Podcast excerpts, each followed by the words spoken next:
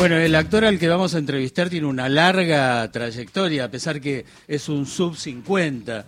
Eh, y es lógico, debutó a los 13 años, trabajó en teatro, cine, televisión y en los últimos años en series muy importantes. Y en este programa somos varios, varios los que vimos su última película, El Duelo. Así que con nosotros, con ustedes, Joaquín Furriel. Hola, Joaquín. Hola, Joaquín. ¿Qué tal? ¿Cómo están? Lindo escucharlos. ¿Cómo andan? Bien, bien. Este, este programa se llama Y Vamos, lo conduce Gisela Busaniche. Junto a Carlos Ulanovsky. Te saludamos y te pregunto. Eh, la película se estrenó el jueves, ¿no? ¿Cómo fue el arranque en este fin de semana largo? Anduvo bien, anduvo bien, están y están contentos los productores eh, y los eh, los distribuidores. Es eh, es una película de entretenimiento de Disney y con tintes de comedia, es una película de, de aventura, ¿no? Y con tintes románticos, que me divertí mucho haciéndola con la China Suárez, así que eh, para quien tiene ganas de divertirse un rato, en estos tiempos no está mal. Yo también me divertí, ¿eh? Le- te quiero decir, y, y la verdad que están en casi todas las escenas los dos. Bueno, vos en todas, creo. Sí, son, de esas películas que arrancás el primer día a filmar y sabés que hasta que no terminás la película estás todos los días dándole, y dándole, y dándole, ¿no? Está, está bueno ese entrenamiento, me gusta, Mm. estoy acostumbrado. Eh, y cuando ya empieza la aventura con la China, sí, estuvimos mucho tiempo, además adentro de auto, de camioneta, de moto, como... Contemos que es un poco de acción, ¿no? Digo, es de acción Claro. y está bastante, está bastante bien hecha. Digo, ahora entiendo que es de Disney y todo, pero digo, está muy bien. Eh, es un, es de acción y, y está sucediendo eh, algo y vos sos, tenés, vos sos un personaje, ¿cómo decirte? Bastante desilusionado hasta que algo le va a pasar. Sí, ese es un Ernesto, el personaje que hago es un como un hombre que lleva una vida muy gris, que está muy muy apagado, cache que no tiene más ganas de vivir y a partir de de tomar una a partir de tomar una una decisión así tan drástica eh, eh, toma en un momento la decisión de bueno no quiere vivir más contrata una empresa y justo ahí se enamora una empresa para que pueda Le- puedan de alguna manera eh, hacer lo que él no se anima a hacer y ahí se enamora de, Rita, ¿no? El personaje que interpreta a la China. Y bueno, y a partir de ahí empiezan a escaparse por diferentes razones. Eh, siempre un personaje vulnerable, frágil, muy temeroso. Me divertí mucho haciéndolo. le cuento a los oyentes, Joaquín, que tu personaje se llama Ernesto Vivaldi, el apellido Vivaldi, o sea que atravesás las cuatro estaciones de tu drama personal, pero, pero, tímido y todo como, como es el personaje, eh, te las arreglaste bien para enganchar a ese bombón.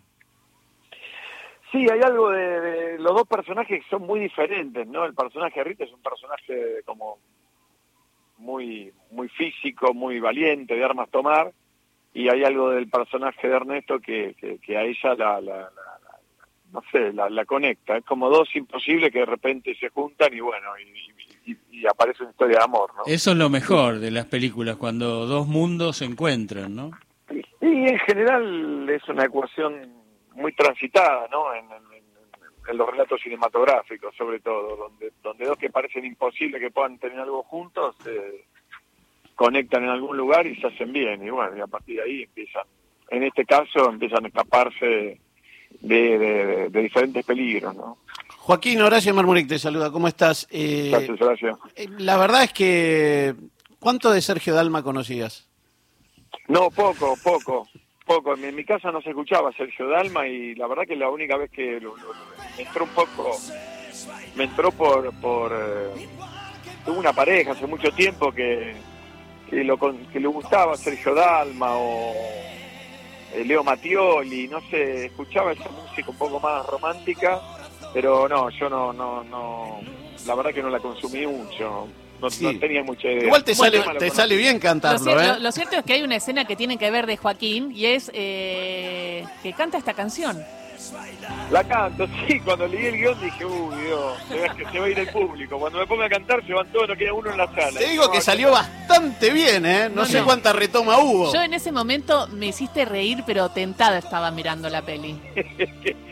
Sí, es que un poco lo que sucede en esa escena es eso, fue, es un personaje, o sea, qué sé yo, si yo la pongo a cantar, la canté con el personaje ahí y fue divertido lo que pasó con, con la China, con Pisa me mira también. Creo que es muy importante cómo recibe el personaje de, de la China lo que va haciendo mi personaje, ¿no? Y Vos- así que nada, sí, me mandé a cantarla y después también eh, un aplauso para los productores que pudieron arreglar económicamente los derechos para después poner la película, la, Sí. el tema en la película. Sí, vos sabés que, que pensaba que eso, la gente, la gente no sabe qué caro es poner una canción en una película, ¿no? No, no, carísimo, carísimo. Yo cuando yo me sorprendí cuando vi la película y escuché que estaba el tema posta de Sergio Dalma, dije, ah, bueno, bueno, bueno, acá hubo una inversión. Iba, había, había ganas. Lo otro que hablábamos fuera de aire es que es una película tan, tan dependiente de, de ustedes dos, en, en tu caso, este Vivaldi apagado, que no está tan Vivaldi, eh, y la China, digo, que funciona muy bien arriba de la, enfrente de la pantalla, ¿no? Digo, vos sabés que una película donde los dos personajes tienen que tener química, pero aparte tienen que ser divertidos y aparte tienen que hacer acción, es muy complejo. Y la verdad que, que, que tu transformación en pantalla y demás, junto con, con los, los- matices que van encontrando con la China, es muy bien. ¿Eso qué fue? ¿Trabajaron mucho o sucedió casi espontáneamente? No, fue espontáneo. A mí me caía muy bien ella, yo la conocía de cuando hizo Absurda, tenemos amigos en común. Eh, entonces, eh, siempre siempre hubo como como mucha mucha buena onda con eso, eh, con ella, había como un- una buena onda y, y lo que me pasó es que cuando empezamos a hacer la película, qué sé yo, creo que los dos estábamos en personajes que se complementaban bien, lo podíamos jugar y, y también es diferente cuando vos estás haciendo algo desde el personaje y, y, y tenés una compañía como la China que, no sé, que se ríe de una manera tan espontánea, es como que te venís arriba, como dicen, ¿viste? Te, te, Sí. te vas dando, te va dando, no sé, como, como ánimo esa cosa más histriónica. Eh, los dos nos pasaba eso, ¿no? nos llevamos muy bien, nos divertimos trabajando juntos, el director Augusto Tejada era muy gracioso, pero a veces, bueno, nos tentamos y era complicado seguir, pero también aparte del clima de la película. Para esta película eso es, es, es- es como vital, ¿no? El, el vínculo, estamos mucho tiempo juntos, entonces te- se tiene que notar y eso no se puede trabajar, por más que ensaye, pero si no hay química, es, es como medio absurdo, hace fuerza, pero no, no, no se nota. Acá fue algo espontáneo, no sé, eh, somos muy diferentes los dos, eso también se complementa en la película, funciona. Eh, Joaquín, tengo cuatro preguntas muy chicas y te pido síntesis en la respuesta. A ver, Primero que nada, eh, te prepárate. quiero- no, primero te, te quiero preguntar eh, cuál fue eh, el trabajo que hiciste a los 13 años. 13 años yo, eh, creo que edad empecé a trabajar de jardinero, con unos amigos, eh, empezamos, empezamos en la de mi tía, después en la de la vecina y empezamos a trabajar de jardinero. Bien, bien, pero digo, ¿no, en- no, ¿no debutaste en montaña rusa? No, eso fue a los, eh, ponele 21, cuando estaba en el conservatorio ya. Ah. Montaña rusa otra vuelta. Yo empecé a trabajar profesionalmente a partir de los 20. Hasta los 13, de los 13 a los 19 más o menos hacía teatro en la comedia Almirante Brown. Ah, bien. Después, y tenés una hija de 15 años. ¿Pinta para la actuación? Por ahora la veo muy entusiasmada, pero por el lado de la música. Sí con algo artístico, pero la veo muy involucrada con la música, no por el lado de la actuación. Eh, la otra, estudiás, eh, me enteré leyendo una nota que estudiás en antropología cultural en la UNSAM, en la Universidad Nacional de San Martín. ¿Cómo va esa carrera? Lenta, tengo, lamentablemente tengo menos tiempo del que me gustaría tener. Es de manera diletante. Cuando puedo curso, a veces no llego a dar los finales. Promocioné dos materias hasta ahora en, en estos dos años y medio. Pero bueno, eh, sé que siempre me puedo anotar en alguna materia que me entusiasma. Me anoté en introducción a la filosofía y no la pude cursar este, este Uy, cuatrimestre. pero qué linda, qué linda materia. Bueno, y la última, Está buenísima. la última te la va a hacer eh, el señor Santi Lucía, pero la mía, la última es, también leí que eras montañista. ¿Qué quiere decir ser montañista y qué encontrás en la, en, en la montaña?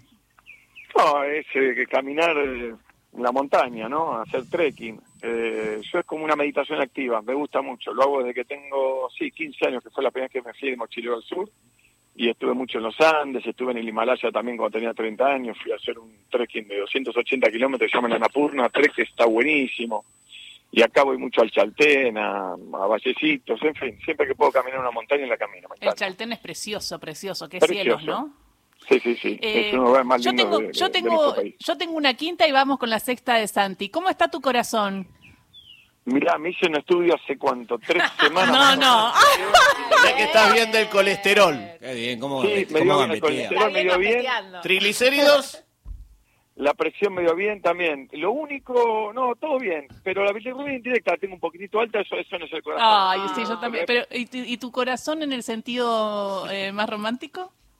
Yo creo que está bien, no sé.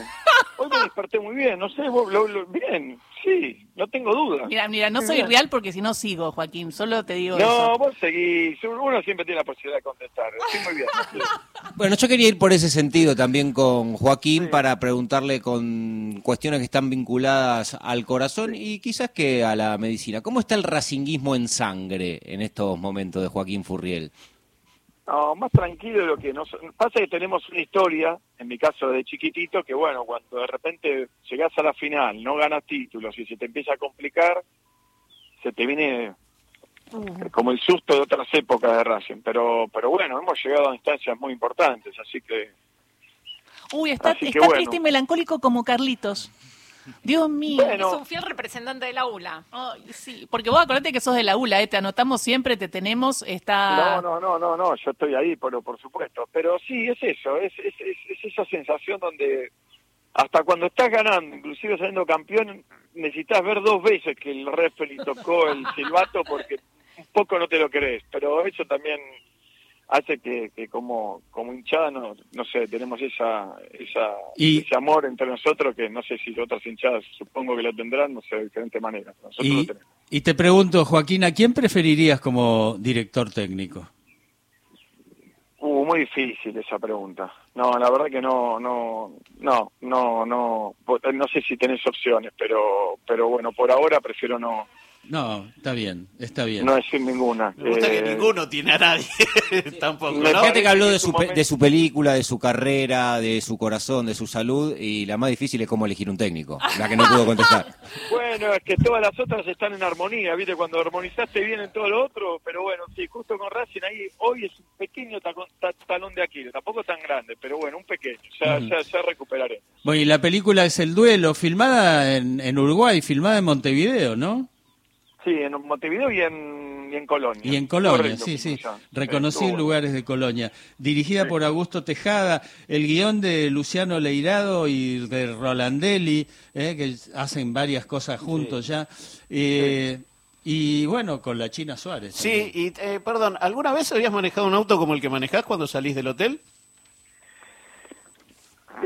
Eh, No, no, no, no, yo no soy de la coupé. A mí la coupé Es me rara. parece incómodo, es Eh, baja, sí. es medio como de limitás, limitás que alguien vaya atrás, medio que te la jugás. No, no, no. ¿Te gusta el auto familiar?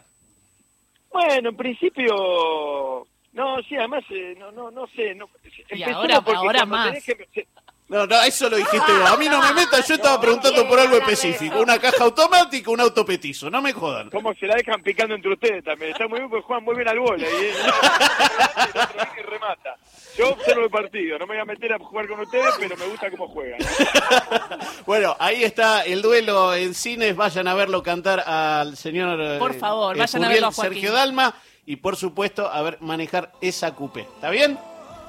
Me parece una muy buena venta. Yo les agradezco este momento y bueno, esperemos que el domingo que viene tengamos una buena noticia a todos. Ay, ojalá. Claro que sí. Ojalá que votemos por la democracia y no antiderechos, Joaquín.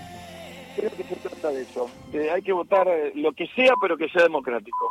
Muchísimas gracias. Gracias por esta nota con Radio Nacional y vamos a ir a, a ver el duelo los que no la vieron. Eh, muy, está muy bien tu personaje y siempre sorprendes con tus actuaciones. Te mandamos un beso grande.